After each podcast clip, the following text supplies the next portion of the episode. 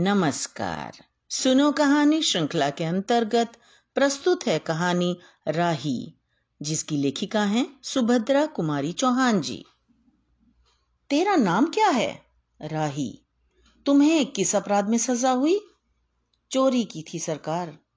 चोरी? क्या चुराया था? अनाज की गठरी। कितना अनाज था? होगा पाँच छह शेर। और सजा कितने दिन की है? साल भर की। तो तूने चोरी क्यों की? मजदूरी करती तब भी दिन भर में तीन चार आने पैसे मिल जाते। हमें मजदूरी नहीं मिलती सरकार। हमारी जाति मांगरोरी है, हम केवल मांगते खाते हैं। और भीख न मिले तो तो फिर चोरी करते हैं। उस दिन घर में खाने को नहीं था। बच्चे भूख से तड़प रहे थे। बाज़ार में बहुत देर तक मांगा। बोझा ढोने के लिए टोकरा लेकर भी बैठी रही। पर कुछ नहीं मिला। सामने किसी का बच्चा रो रहा था। उसे देखकर मुझे अपने भूखे बच्चे की याद आ गई। वहीं पर किसी की अनाज की गठरी रखी हुई थी। उसे लेकर अभी भाग ही रही थी कि पुलिस ने पकड़ लिया। अनीता, फिर तूने कहा नहीं कि बच्चे भूखे थे इसलिए चोरी की? संभव है इस बात से मजिस्ट्रेट कम सजा देता? राही, हम गरीबों की कोई नहीं सुनता सरकार। बच्चे आए थे। कचहरी में मैंने सब कुछ कहा, पर किसी ने नहीं सुना। अनीता, अब तेरे बच्चे किसके पास हैं? उनका बाप है? राही, उनका बाप मर गया सरकार। जेल में उसे मारा था और वहीं अस्पताल में वह मर गया। अब बच्चों का कोई नहीं है। अनीता तो तेरे बच्चों का बाप भी जेल में ही मरा? वह क्यों जेल आया था? राही, उसे तो बिना कसूर के ही पकड़ लिया था सरकार। ताड़ी पीने को गया था। चार दोस्त उसके साथ थे। मेरे घर वाले का एक वक्त पुलिस वाले के साथ झगड़ा हो गया था। उसी का उसने बदला लिया। 109 में उसका चालान करके साल भर की सजा दिला दी। वहीं मर गया। अनीता अच्छा जा अपना काम कर। अनीता सत्याग्रह करके जेल में आई थी। पहले उसे बी क्लास दिया गया था, फिर उसके घर वालों ने पढ़ी लिखी करके उसे ए क्लास दिलवा दी। अनीता के सामने एक प्रश्न था। वह सोच रही थी, देश की दरिद्रता और इन निरीह गरीबों के कष्टों को दूर करने का कोई उपाय नहीं है। हम सभी परमात्मा की संतान हैं। एक ही देश के निवासी कम से कम हम सबको खाने पहनने का समान अधिकार तो है ही। फिर यह क्या बात है कि कुछ लोग तो बहुत आराम से रहते हैं और कुछ लोग पेट के अन्न के लिए चोरी करते हैं। उसके बाद विचारक की अदूरदर्शिता के कारण या सरकारी वकील के चातुर्यपूर्ण जिरह के कारण छोटे छोटे बच्चों की माताएँ जेल भेज दी जाती हैं। उनके बच्चे भूखों मरने के लिए छोड़ दिए जाते हैं। एक और तो यह कैदी हैं, जो जेल आकर सचमुच जेल जीवन के कष्ट उठाती हैं। और दूसरी ओर, हम लोग, जो अपनी देशभक्ति का डिंडोरा पीटते हुए जेल आते हैं। हमारे साथ आमतौर से दूसरे कैदियों के मुकाबले अच्छा बर्ताव किया जाता है। फिर भी हमें संतोष नहीं होता। हम जेल आकर ए और बी क्लास के लिए झगड़ते हैं। जेल आकर ही हम कौन सा बड़ा त्याग कर देते हैं?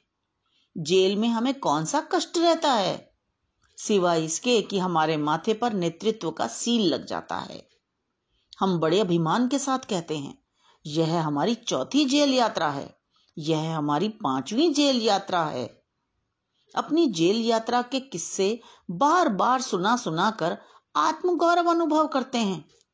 तात्पर्य यह है कि हम जितने बार जेल जा चुके होते हैं, उतनी ही सीढ़ी हम देशभक्ति और त्याग से दूसरों से ऊपर उठ जाते हैं।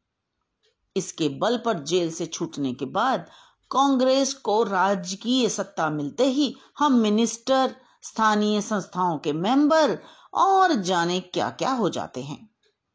अनीता सोच रही थी कल तक तो खद्दर भी नहीं पहनते थे। बात बात पर कांग्रेस का मज़ाक उड़ाते थे। कांग्रेस के हाथों में थोड़ी शक्ति आते ही वे कांग्रेस भक्त बन गए। खद्दर पहनने लगे, यहाँ तक कि जेल में भी दिखाई पड़ने लगे। वास्तव में यह देशभक्ति है या सत्ता भक्ति अनीता की आत्मा बोल उठी, वास्तव में सच्ची देशभक्ति तो इन गरीबों के कष्ट निवारण में है। ये कोई दूसरे नहीं है। हमारी ही भारत माता की संतानें हैं। इन हज़ारों, लाखों भूखे, नंगे भाई बहनों की यदि हम कुछ भी सेवा कर सकें तो सचमुच हमने अपने देश की सेवा की है।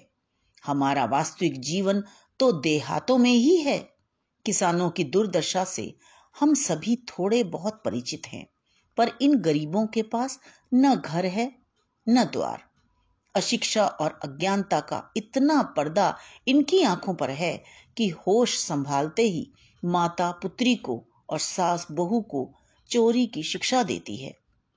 और उनका यह विश्वास है कि चोरी करना और भीख मांगना ही उनका काम है। इससे अच्छा जीवन बिताने की वे कल्पना ही नहीं कर सकते। आज यहाँ डेरा डाला तो कल कहीं और चोरी की। बचे तो बचे नहीं तो फिर दो साल के लिए जेल? क्या मानव जीवन का यही लक्ष्य है? लक्ष्य है भी अथवा नहीं? यदि नहीं है तो विचारादर्श की उच्च सतह पर टिके हुए हमारे जन नायकों और युग पुरुषों की हमें क्या आवश्यकता? इतिहास, धर्म दर्शन, ज्ञान विज्ञान का कोई अर्थ नहीं होता। पर जीवन का लक्ष्य है, अवश्य है। संसार की मृग मरीचिका में हम लक्ष्य को भूल जाते हैं। सतह के ऊपर तक पहुँच पाने वाली कुछ एक महान आत्माओं को छोड़कर सारा जन समुदाय संसार में अपने को खोया हुआ पाता है। कर्तव्य अकर्तव्य का उसे ध्यान नहीं, सत्य असत्य की समझ नहीं, अन्यथा मानवीयता से बढ़कर कौन सा मानव धर्म है? पतित मानवता को जीवन दान देने की अपेक्षा भी कोई मेहतर पुण्य है? राही जैसी कोई भोली भाली। किंतु गुमराह आत्माओं के कल्याण की साधना होनी चाहिए। सत्याग्रही की यही प्रथम प्रतिज्ञा क्यों ना हो? देशभक्ति का यही मापदंड क्यों ना बने? अनिता दिन भर इन्हीं विचारों में डूबी रही। शाम को वह इसी प्रकार कुछ सोचते सोचते सो गई। रात में उसने सपना देखा कि जेल से छूटकर वह इन्हीं मांगरोरी लोगों के गाँव में पहुँच गई है। वहाँ एक छोटा सा आश्रम खोल दिया है। उसी आश्रम में एक तरफ़ छोटे छोटे बच्चे पढ़ते हैं और स्त्रियाँ सूत काटती हैं। दूसरी तरफ़ मर्द कपड़ा बुनते हैं और रुई धुनते हैं। शाम को रोज उन्हें धार्मिक पुस्तक पढ़कर सुनाई जाती है और देश में कहा क्या हो रहा है, यह सब सरल भाषा में समझाया जाता है। वहीं भीख मांगने और चोरी करने वाले लोग अब आदर्श ग्रामवासी हो रहे हैं। रहने के लिए उन्होंने छोटे छोटे अपने घर बना लिए हैं। राही के अनाथ बच्चों को अनीता अपने साथ रखने लगी है। अनीता यही सुख स्वप्न देख रही थी। सुबह सात बजे तक उसकी नींद नहीं खुली। अचानक एक स्त्री जेलर ने उसे आकर जगा दिया और बोली, आपके पिता बीमार हैं। आप बिना शर्त छोड़ी जा रही हैं। अनीता अपने स्वप्न को सच्चाई में परिवर्तित करने की एक मधुर कल्पना ले घर चली गई। तो ये तो थी कहानी राही। मुझे आशा है कि आपको अवश्य ही पसंद आई होगी।